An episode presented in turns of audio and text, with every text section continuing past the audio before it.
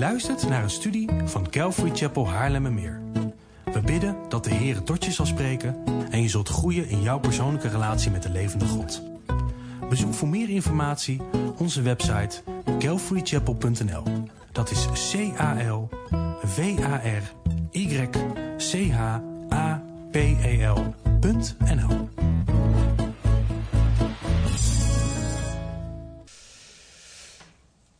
Wij zijn als kerk twee zondagen, waarvan vandaag de tweede is, aan het kijken naar een aantal mensen die we in de Bijbel zien. En we gaan dat kort doen, niet, niet te uitgebreid, want anders zijn we daar weken mee bezig. Maar we willen zien wat we kunnen leren van de mensen die het woord aan ons laat zien. En vorige week hebben we gekeken naar Abraham en naar Sarah. We hebben gezien wat voor leven zij hadden, wat voor omstandigheden zij uitkwamen. We hebben gezien wat de roeping was die God op hun leven had en welke keuzes zij moesten maken om mee te gaan in de roeping van God. En we hebben mogen zien dat zij mochten leren groeien in geloof en dat ze mochten leren groeien in gehoorzaamheid aan God. Dat zijn prachtige en belangrijke lessen. En vanochtend wil ik samen met jullie gaan kijken naar Jozef en Maria. En gaan we samen leren over standvastig geloof. Dus niet alleen geloof hebben, niet alleen groeien in geloof, maar Jozef en Maria leren ons, denk ik, over standvastig geloof. Over geloof dat vaststaat en dat leert om overeind te blijven. En als we dan kijken naar Jozef en Maria, dan zien we twee mensen die een hele bizarre situatie hadden. Want Jozef en Maria werden allebei bezocht door een engel. Ik weet niet hoe het met jullie zit, maar ik heb dat persoonlijk nog nooit meegemaakt. En het zien van een engel is iets heel erg indrukwekkends. Elke keer wanneer je dat in het Oude Testament ziet, dan vallen mensen neer of dan worden ze. Het zijn hele bijzondere, bizarre situaties wanneer dat gebeurt. En die engel die komt ook niet bij ze om te vertellen dat ze goed bezig zijn en dat ze door moeten gaan. Nee, ze worden aangemoedigd om iets te doen wat helemaal niet standaard was voor hun tijd. Wat niet lijkt te passen in het geloofsleven dat men had in die tijd. Het lijkt niet te passen in de cultuur. En toch werden ze opgeroepen door God om iets te doen.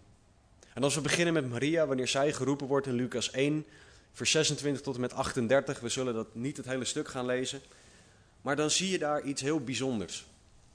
Je ziet een jong meisje, ze was waarschijnlijk 15, 16 jaar, sommigen denken iets jonger, anderen iets ouder. En ze was ongetrouwd, ze was verloofd, maar nog niet getrouwd. En de engel die komt bij haar en die zegt tegen haar: Jij gaat zwanger worden en jij gaat een zoon dragen. Maar, Maria vraagt dan: Oké, hoe dan in vers 34? En dan geeft die engel geeft een antwoord wat meer vragen dan antwoorden oplevert. Hij zegt namelijk: De Heilige Geest zal over u komen. Wat? wat hoe, hoe werkt dat? Hoe ziet dat eruit? Wat, wat gebeurt er dan? De kracht van de Allerhoogste zal u overschaduwen. Wat betekent dat precies? Hoe moet het. Je zou bijna kunnen zeggen: ja, sorry, maar dat is geen antwoord. Ik weet zeker dat je dat niet tegen een engel durft te zeggen op dat moment. Maar ze, er werd haar een, een opdracht van de Heer gegeven. En ze had geen idee hoe gaat dit werken. Hoe gaat dit ooit kunnen gebeuren? En dat is iets wat God vaker doet. God geeft ons vaker een opdracht waarbij wij zoiets hebben van ja, maar Heer, hoe dan? Hoe gaat u hier iets in doen? Hoe gaat u dit voor elkaar krijgen? Dit kan helemaal niet.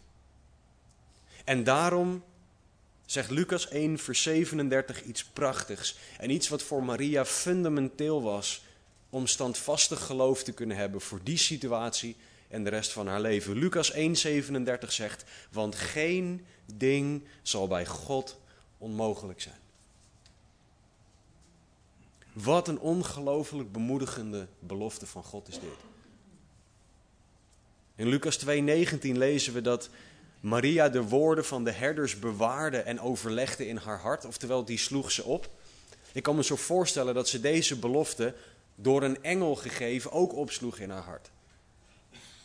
Want je moet je voorstellen dat dit een ongelooflijk bizarre opdracht van God is en een belofte van God erbij. Want God moet hier het onmogelijke en het onbegrijpelijke doen. En de manier die hij geeft, legt het helemaal niet uit.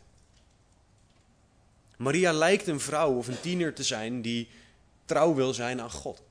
Ze lijkt een dame te zijn die echt de Heer wil dienen. Er is een reden dat God ook bij haar uitkomt, in de plaats van bij haar buurvrouw. En voor een tiener, een vrouw, een dame als Maria, die de Heer trouw wilde zijn, was seks buiten het huwelijk geen optie. Want dat was niet naar Gods wil. Zoals dat vandaag de dag nog steeds niet naar Gods wil is. En moet je je voorstellen dat iemand die God wil dienen, die de Heere blij wil maken, die wil doen wat naar Gods wil is, te horen krijgt van een engel: Jij gaat zwanger worden. Wacht even.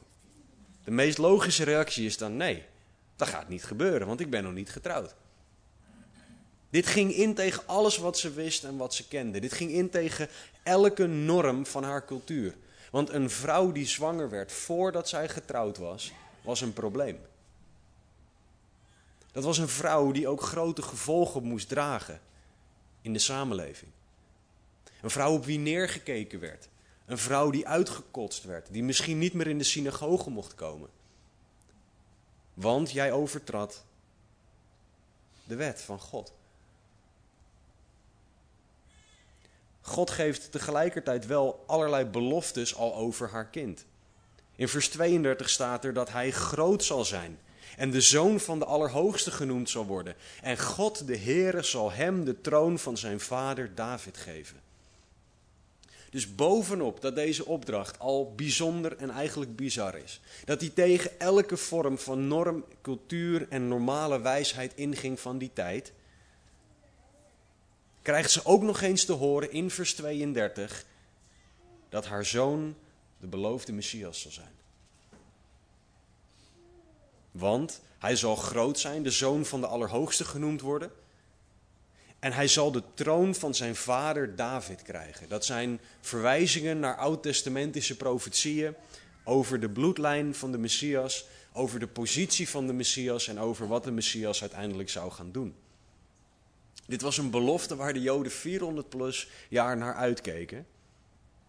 Tot op heden verwachten de religieuze Joden ook nog de Messias, jammer genoeg. En Maria krijgt dus hier van die engel te horen: Oh ja, dit is de zoon die jij mag dragen. Wat moet er door Maria haar hoofd heen gegaan zijn? Wat voor vragen zal zij gehad hebben? En hoe belangrijk was dan het antwoord van God in vers 37? Want geen ding zal bij God onmogelijk zijn. Dit is een waarheid waar zij aan vast moest houden. Dit is een waarheid waar zij zich aan vast moest leren klampen. Haar geloof mocht rusten op het feit dat er bij God niks onmogelijk was. Want bij haar was dit wel onmogelijk om zonder ingrijpen van God de Messias in haar buik te ontvangen. Dit zal ze ook nodig gehad hebben als moeder. Met alle dingen die er op een moeder afkomen. Niet alleen al de tussen aanhalingstekens standaard dingen. Daarmee wil ik niks afdoen aan enige moeder. De standaard dingen die er op een moeder afkomen. Maar laat staan een moeder die ongetrouwd zwanger geworden is in een cultuur waarbij dat heel duidelijk niet mag. God weet wat Maria nodig had. En God weet ook dat hij niet zomaar iets van haar vraagt. Hij weet dat hij iets vraagt wat de cultuur en haar omgeving niet grappig vinden. God weet dat er waarschijnlijk op haar neergekeken zal zijn.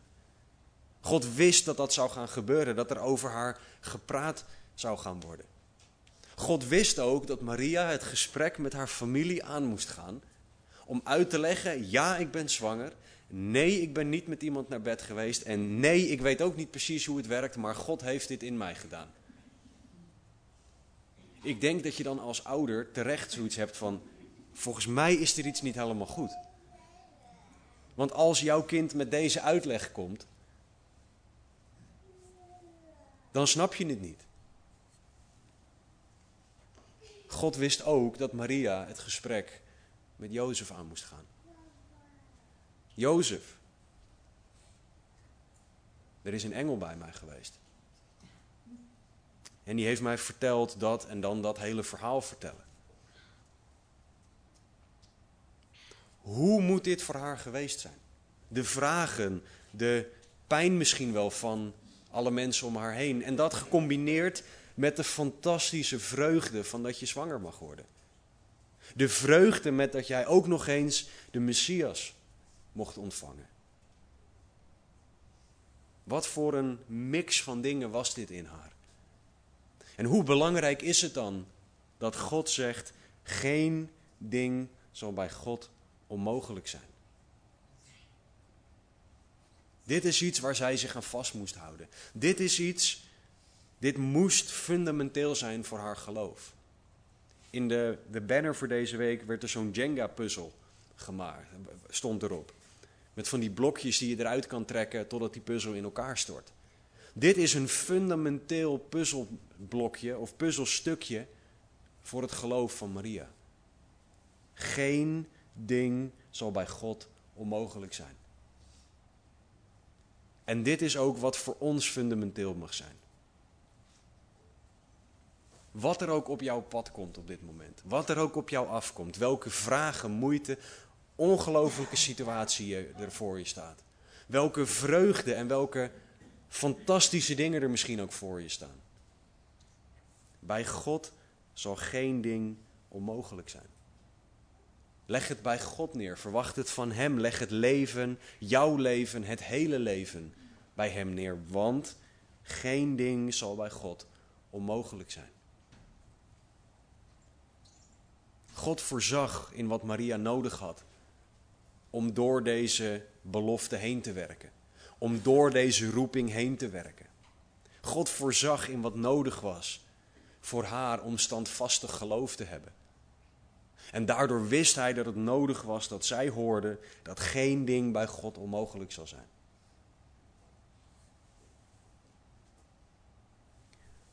Wat prachtig is, is dat God dit laat zien in vers 37, of deze belofte in vers 37, doordat hij in vers 36 van Lucas 1 al heeft laten zien dat hij het onmogelijke kan. Want de nicht van Maria, Elisabeth, was zwanger geworden. En net zoals vorige week bij Sarah, was deze dame op hogere leeftijd en niet vruchtbaar tot op dat moment. En God gaf ook haar een kind in de moederschoot. Wat menselijk gezien onmogelijk was. Maar geen ding zal bij God onmogelijk zijn. We mogen weten dat God, als Hij een belofte doet, die belofte ook waar maakt en die belofte ook waar kan maken. We mogen weten dat God zich houdt aan zijn woord. En dat Hij zal doen wat Hij zegt. En daar mogen we ons geloof op bouwen. Ik kan me voorstellen dat voor Maria het niet altijd makkelijk geweest is. En zij mocht zich vasthouden aan geen ding zal bij God onmogelijk zijn. Betekent niet dat het altijd makkelijk of leuk was. Maar God kon en zou haar er doorheen dragen, want er was niks onmogelijk bij hem.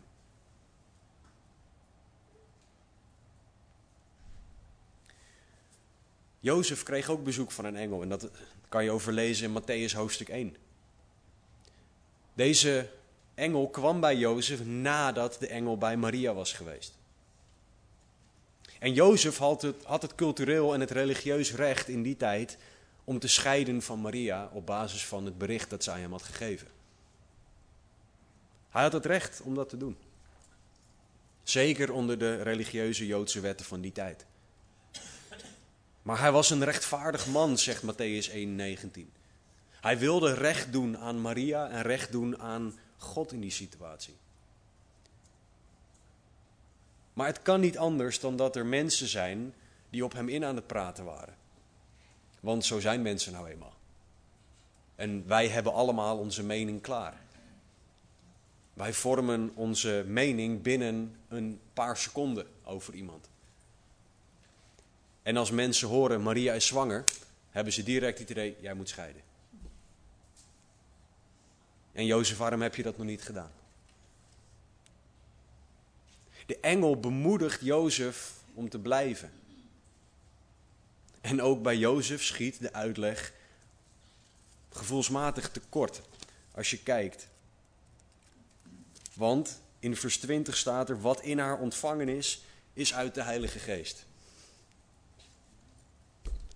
Ook daarbij, Heer, wat betekent dat? Ik weet alleen dat u iets gedaan hebt, maar hoe het werkt, geen idee.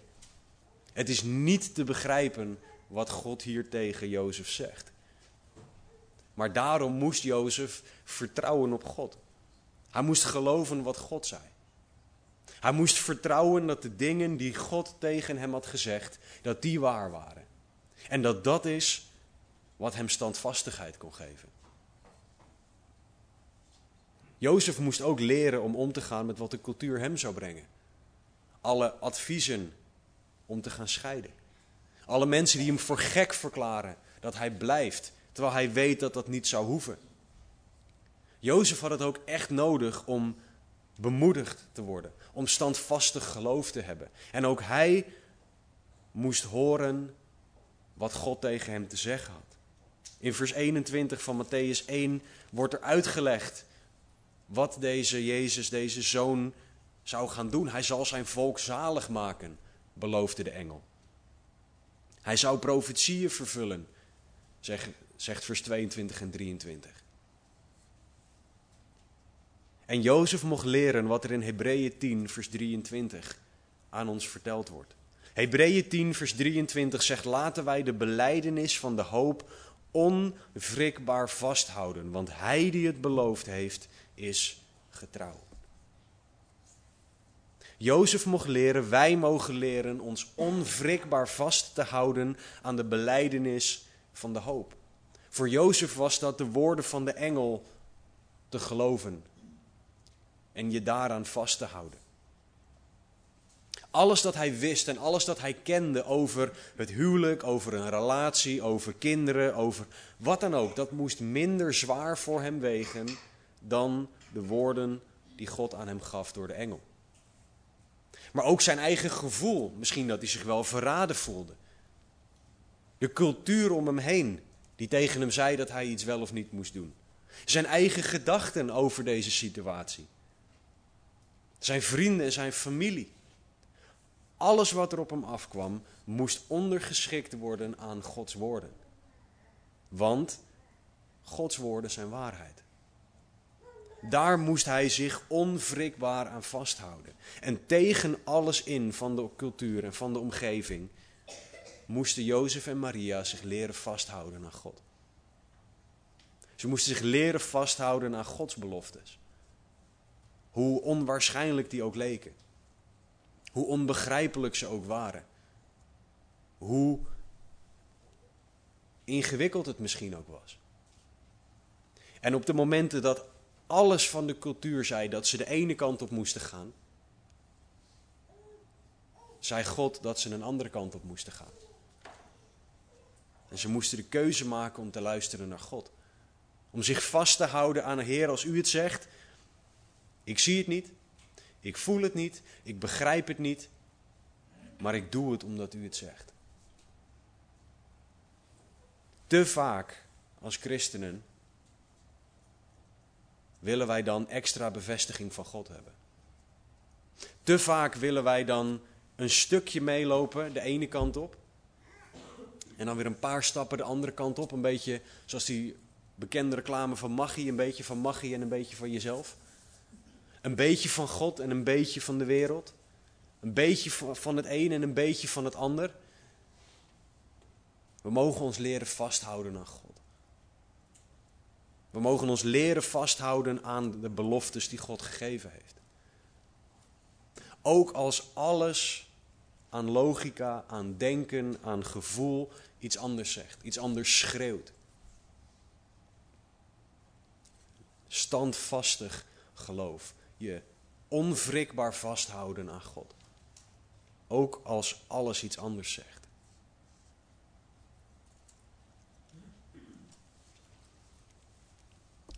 Als we verder lezen in de Evangelie over Maria, dan zien we na Lucas 2 niks meer over Jozef staan. In Lucas 2 is Jezus 12 jaar, gaat hij naar de tempel en zijn zijn ouders hem een paar dagen kwijt. Lijkt me een mooie gedachte. Jongens, we zijn de redder kwijt. Oeps. Maar na Lucas 2, na die gebeurtenis, lezen we niks meer over Jozef. Maria komt nog meerdere keren voor en daar komen we zo ook nog verder op. Maar de commentatoren geloven dat Jozef gestorven is. Voordat Jezus aan zijn bediening begon. In Marcus 6, vers 3 staat het volgende: Is dit niet de timmerman, de zoon van Maria? En de broer van Jacobus en Jozef en van Judas en Simeon? En zijn zijn zusters niet hier bij ons? En zijn namen aanstoot aan hem. Dit gaat over Jezus die in zijn geboortedorp, of in zijn, het dorp waar hij opgroeide was. En wat we hier lezen is dat Jezus minimaal vier broers en minimaal twee zussen had.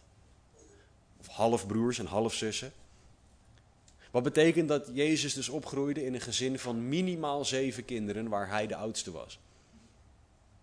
En als je dan bedenkt dat Jozef op een moment overleden is, dan is dit voor Maria iets wat niet makkelijk was. Want in die tijd was het niet zo, ja, dan zocht je als vrouw maar even een baan. Dat ging allemaal niet zo makkelijk. Er waren weinig banen waar vrouwen voor geschikt waren in die tijd. Met de nadruk op in die tijd. Maria moest hier vertrouwen op wat ze in Lucas 1 te horen had gekregen. Bij God is geen ding onmogelijk. Zij moest Gods leiding zoeken en Gods leiding vinden in haar situatie. Als alleenstaande moeder met een groot gezin.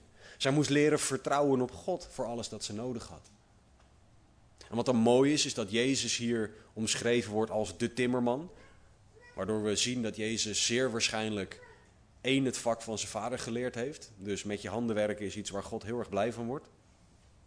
Maar twee ook dat Jezus waarschijnlijk voorzien heeft voor het gezin waar hij op dat moment opgroeide. Maar voor Maria was dit een leven uit geloof. En hoe makkelijk is het dan om zeker gevoelsmatig de handdoek in de ring te willen gooien? Dit kan ik niet, dit is te zwaar. Heer, waarom dan toch? Ik zie het niet, ik snap het niet. Heer, u hebt mij deze zoon gegeven, u hebt mij al deze andere kinderen gegeven en nu sta ik er alleen voor. Hoe vaak zal dit gezin honger hebben gehad in de plaats van eten op tafel? Hoe vaak zullen zij zich hebben afgevraagd of er wel genoeg kleding was voor iedereen? En dit is het gezin waar onze Messias in opgroeide. Dit is het gezin waar Maria de leiding over had gekregen.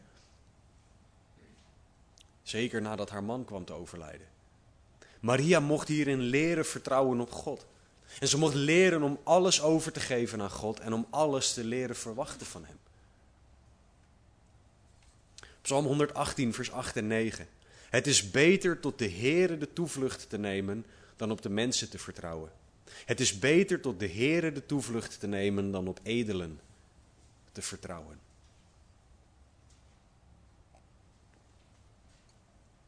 Maria mocht leren om een standvastig geloof te hebben.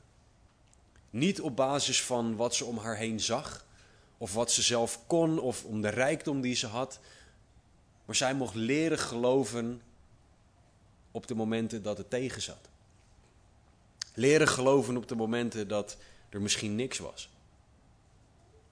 Zij mocht leren geloven te midden van pijn en van vragen, van verlies en van moeite. En ook vreugde. Laten we niet vergeten dat er ontzettend veel vreugde is in een gezin.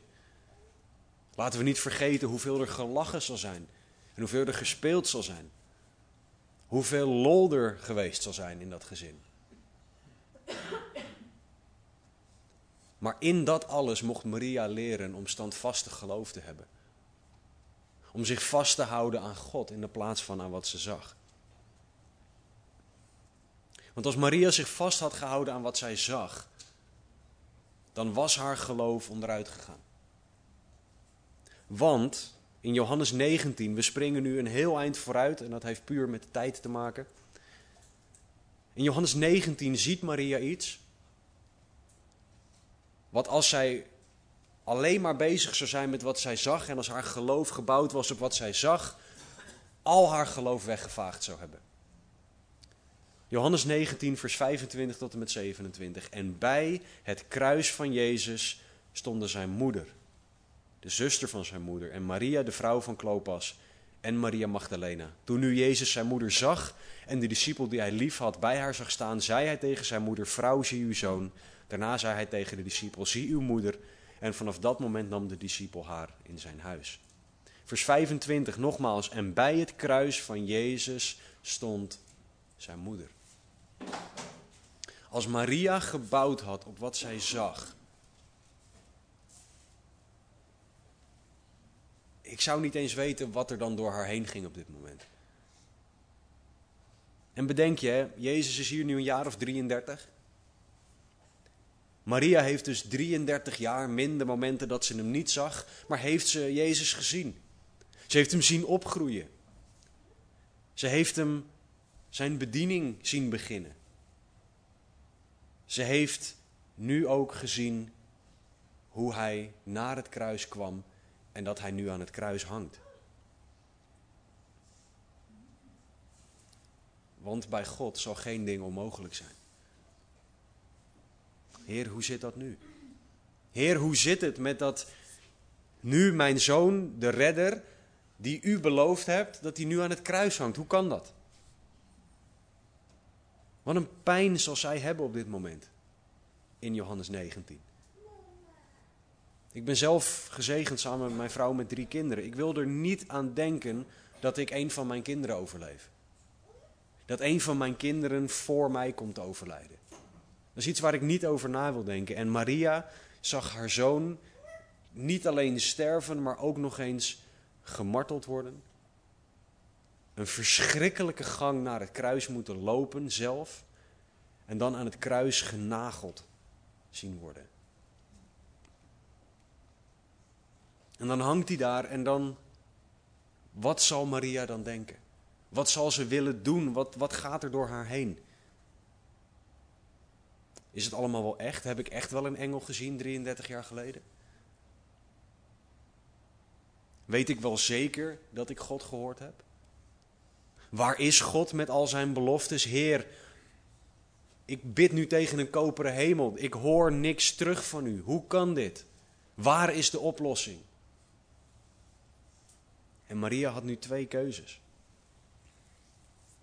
Simpelweg. Als je het heel plat maakt. Je geloof opgeven. Heer, ik kan niet geloven met zoveel pijn. Ik kan niet geloven als er zoveel moeite en zulke verschrikkelijke omstandigheden zijn. Dat is de ene optie. De andere optie is, Heer, ik weet het niet. Ik zie het niet, ik heb pijn, ik heb moeite, ik heb vragen, maar ik hou me vast aan u. Ik weet niet eens hoe ik me vast moet houden aan u, maar ik hou me vast aan u. En wat we bij Maria zien, omdat we nergens lezen dat ze afvallig werd, is dat zij volhardde in haar geloof. Dat ze standvastig was in haar geloof. Dat ze, ondanks dat ze het niet kon zien, leunde op Gods belofte. Zij leerde vertrouwen op degene die haar de belofte had gegeven. Namelijk dat hij ook degene was die de belofte waar kon maken. Als Maria vertrouwde op wat zij zag, dan was haar geloof weg geweest.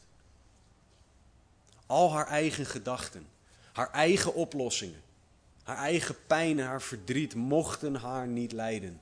Ze moest leren vertrouwen op God en op zijn beloftes, op zijn woord. Jesaja 40:8 Het gras verdort, de bloem valt af, maar het woord van onze God bestaat voor eeuwig. Dus Maria moest vertrouwen dat God beloofd had dat Jezus zou gaan regeren, dat hij op de troon van David zou zitten. Ze moest erop vertrouwen dat hij daar een weg mee had en dat hij een oplossing had. Want bedenk je, Maria had niet Johannes hoofdstuk 20.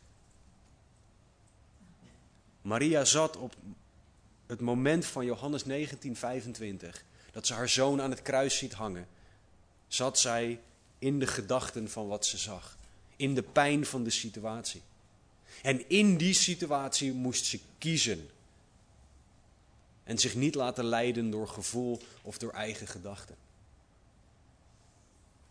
Juist op het moment van de kruisiging van haar zoon moest zij zich leren vasthouden aan de God van de belofte. Ze moest leren volharden, standvastig zijn in haar geloof. Op basis van de zekerheid van Gods woord. En dit is zo belangrijk wanneer er pijn en verdriet in ons leven is. Zeker wanneer die pijn en die verdriet en dat verdriet groter voelen dan dat wij zelf aankunnen. Wanneer we meer vragen dan antwoorden hebben. Meer onzekerheid dan zekerheid. Dan moeten we vasthouden aan de God van de belofte. We moeten vasthouden aan de God die niet liegen kan. Namelijk dat wat hij zegt in die situatie waar is. Net zo waar als voordat die situatie begon, als nadat die situatie voorbij is. En zij moest een keuze maken die tegen haar gevoel inging. Want wij willen vaak iets doen wanneer we pijn hebben. We willen graag een oplossing, dat de situatie weg is of de situatie beter wordt. En laten we heel eerlijk zijn, dat gebeurt gewoon niet altijd. Hoe was het geloof van Maria de drie dagen dat Jezus in het kruis lag? Of in het, in het graf lag, sorry. En het is namelijk niet zo dat Jezus aan het kruis hing, doodging en gelijk weer opstond. Hoe goed zou dat geweest zijn voor haar geloof? Nee, drie dagen en drie nachten lag hij in het graf. In de vergelijking met Jona die ook gemaakt wordt. Waar zal zij zich aan vastgehouden hebben die drie dagen? En bedenk je, het was op dat moment het Pesachfeest, het paasfeest. En er waren twee sabbatten, twee shabbats die er gevierd werden op dat moment. Voor de details kan je er onder andere in Leviticus 23 over lezen. Wat betekent twee keer een Shabbat? Dat betekent twee dagen waarin je weinig tot niks mag als Jood, omdat je verplichte rust moest houden.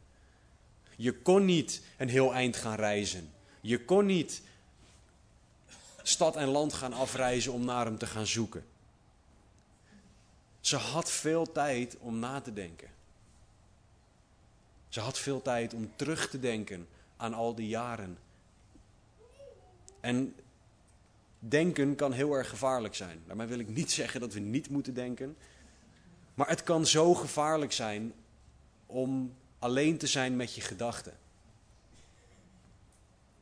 En ik verwoord het bewust zo, want als jij alleen bent met je gedachten, wie betrek jij er dan niet bij? Dan betrek jij God er niet bij. Dan betrek jij God niet bij de gedachten waar jij op dat moment mee zit. Dan geef je die gedachten niet aan Hem, maar dan ga jij er zelf mee zitten malen. En als wij gaan zitten malen, dan gaat het van kwaad naar erger. Dan worden we ontmoedigd. Dan worden we depressief, dan zien we het niet meer zitten, dan is er geen oplossing meer, dan is alles slecht, dan zit alles tegen en dan kunnen we het net zo goed opgeven. We moeten leren vertrouwen op God. We moeten leren terugvallen op Hem. We moeten met onze gedachten naar Hem gaan, zoals ook 2 Korinthe 10 ons leert. Dat we elke gedachte krijgsgevangen mogen maken onder de Heer Jezus, 2 Korinthe 10, 5. Omdat we de strijd niet hebben tegen vlees en bloed, maar tegen geestelijke machten. Maria had drie dagen om na te denken over de dood van haar kind.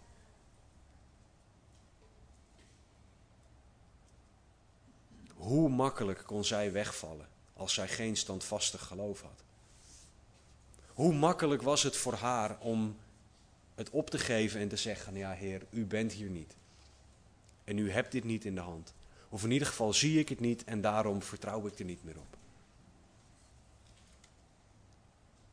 Zij mocht leren terugvallen op Gods beloftes.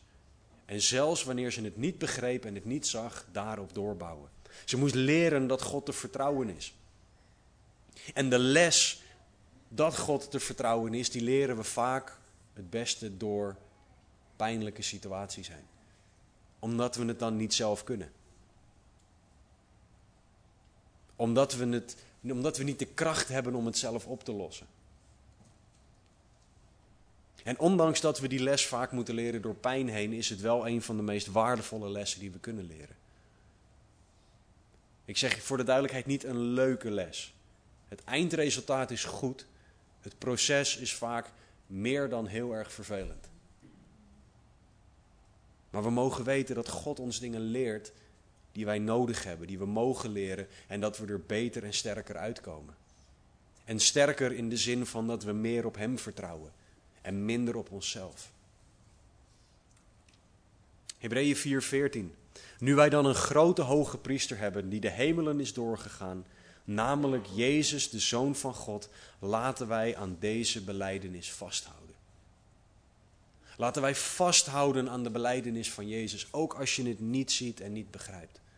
Ook als jij door iets heen gaat wat bijna niet in woorden uit te drukken is. Want dat is het wat Maria in Johannes 19, 25 meemaakt. Laten wij vasthouden aan Jezus Christus. Aan wie Hij is. Aan Zijn beloftes. En niet aan omstandigheden. Niet aan de woorden van mensen. Niet aan onze eigen gedachten. We mogen weten aan wie we ons mogen vasthouden zodat we een standvastig geloof kunnen hebben. Als we kijken naar Jozef en Maria, dan zien we dat ze heel veel meemaakten. Want we weten niet de details van wat er allemaal gebeurde nadat ze die belofte kregen van die engel. We weten niet wat ze hebben meegemaakt in hun gezin. Maar we weten wel dat ze hebben mogen leren, zoals wij dat ook mogen leren, om een standvastig geloof te hebben. En ik denk dat er twee hele belangrijke dingen zijn die we kunnen doen als christenen om te groeien in standvastig geloof. Om een standvastig geloof te hebben en daaraan en je vast te kunnen houden aan dat geloof.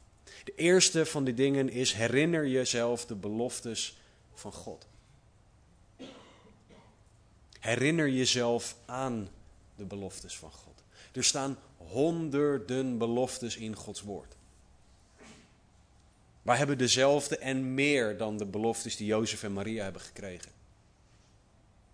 En die beloftes zijn fantastisch, die beloftes zijn geweldig. We mogen leren om onszelf daaraan te herinneren. Bijvoorbeeld wat er in Jesaja 40 staat. Dat voor degenen die vermoeid zijn, dat we op de Heer mogen wachten. En dat Hij ons kracht zal geven. Jesaja 41, dat God belooft dat Hij ons overeind zal houden met zijn rechtvaardige rechterhand.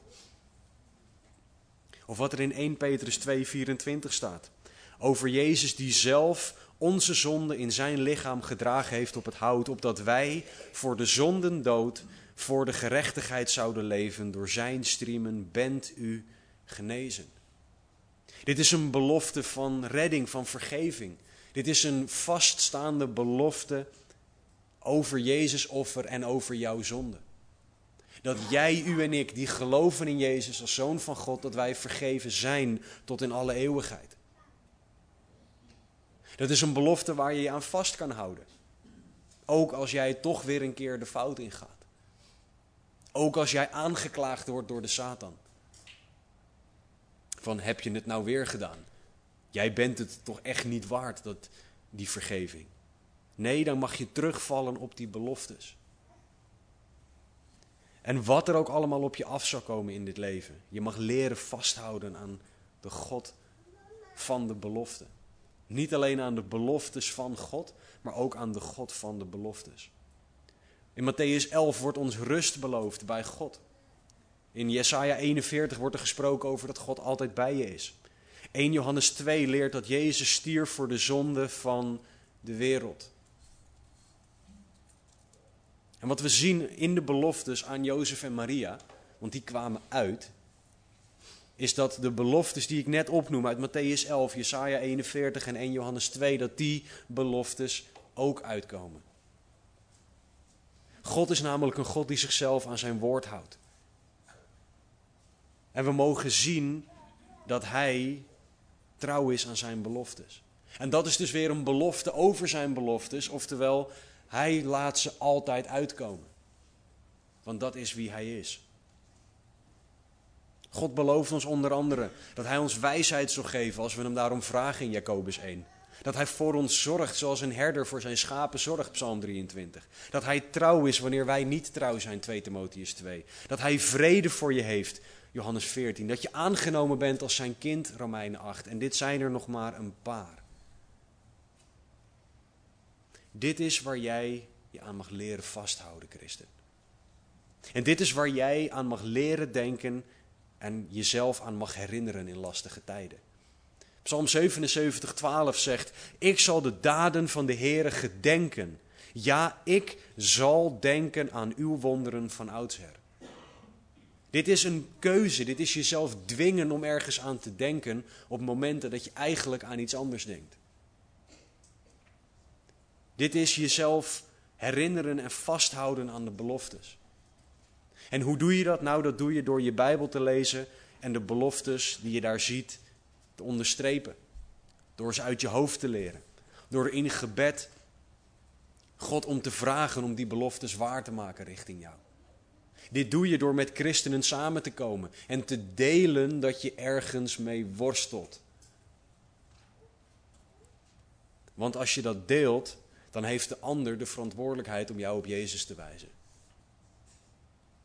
En ook als de ander niks deelt trouwens, heb je de verantwoordelijkheid om de ander op Jezus te wijzen.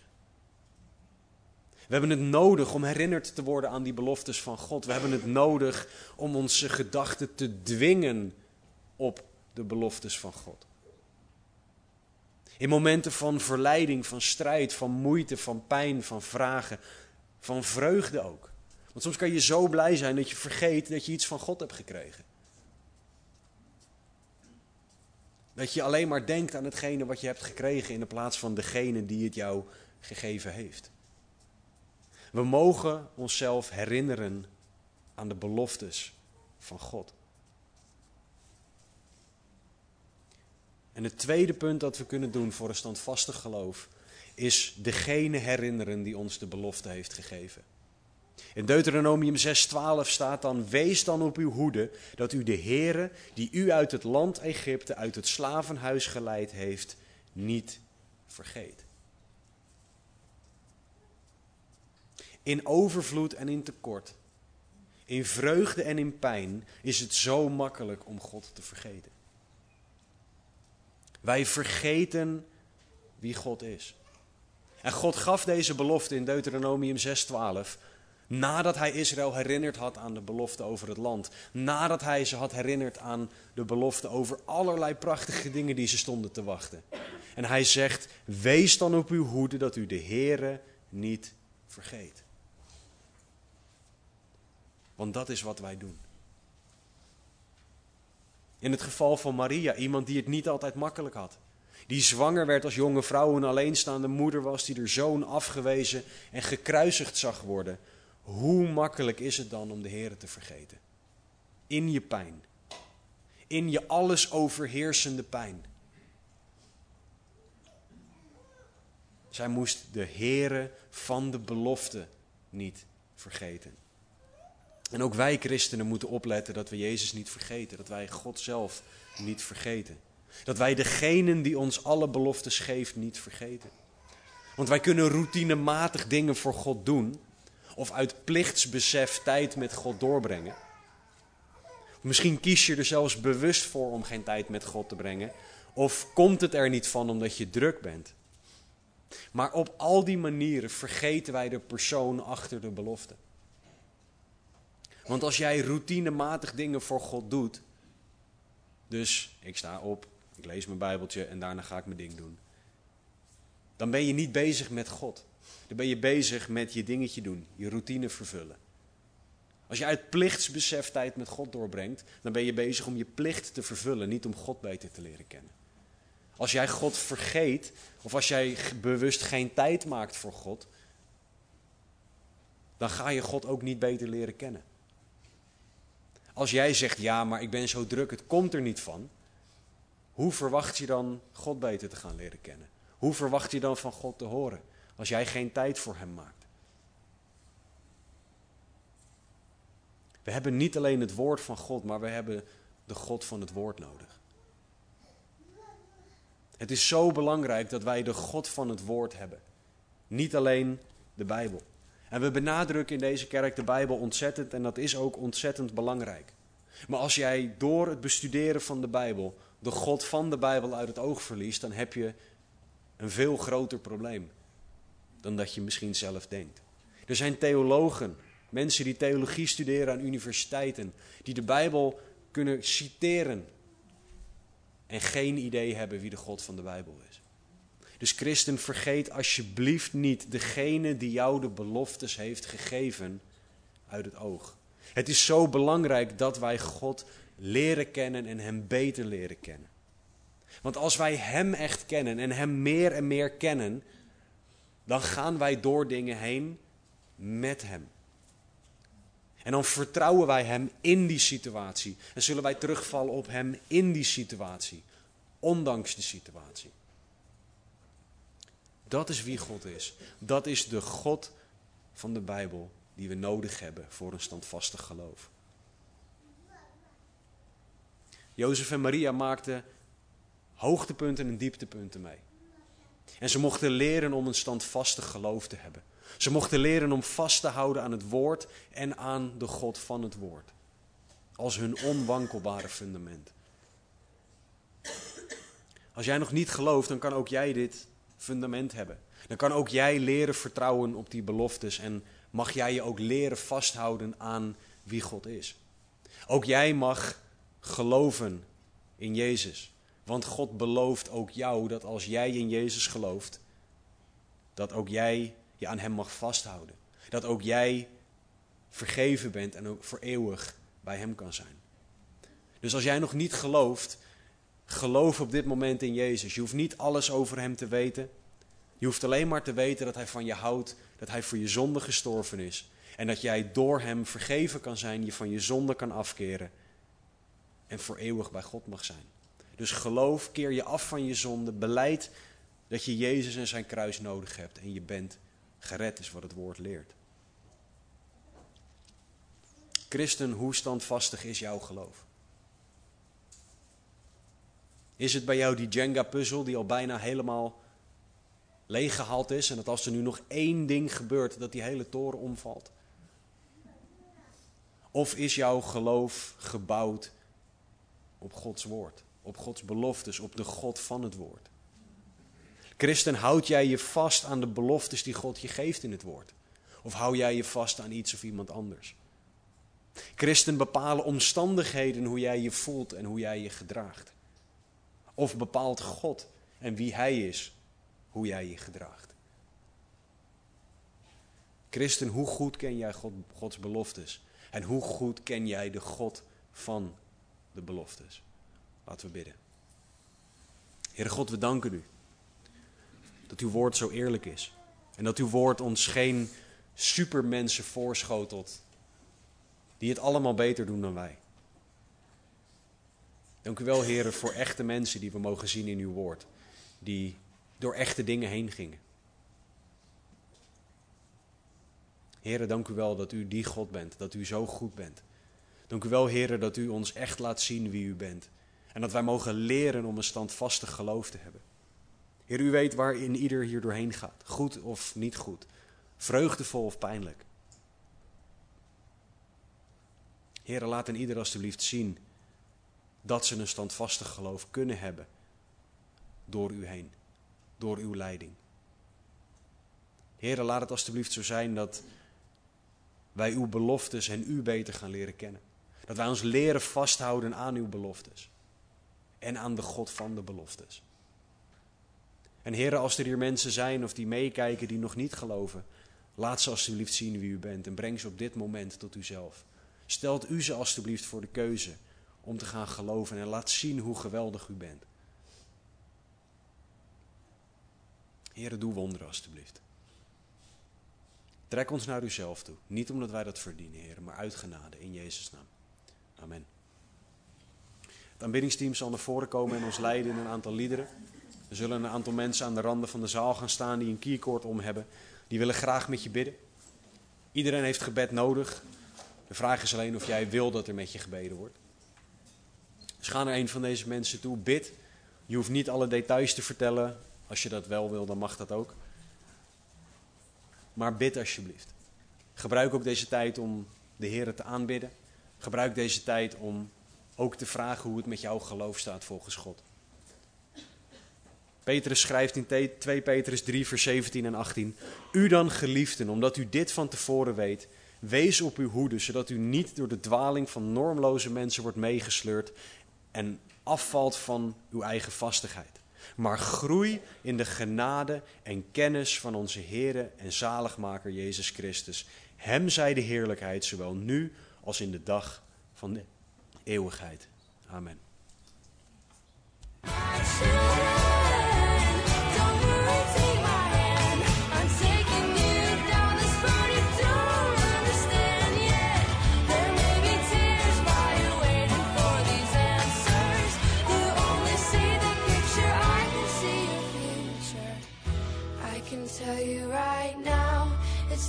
be all.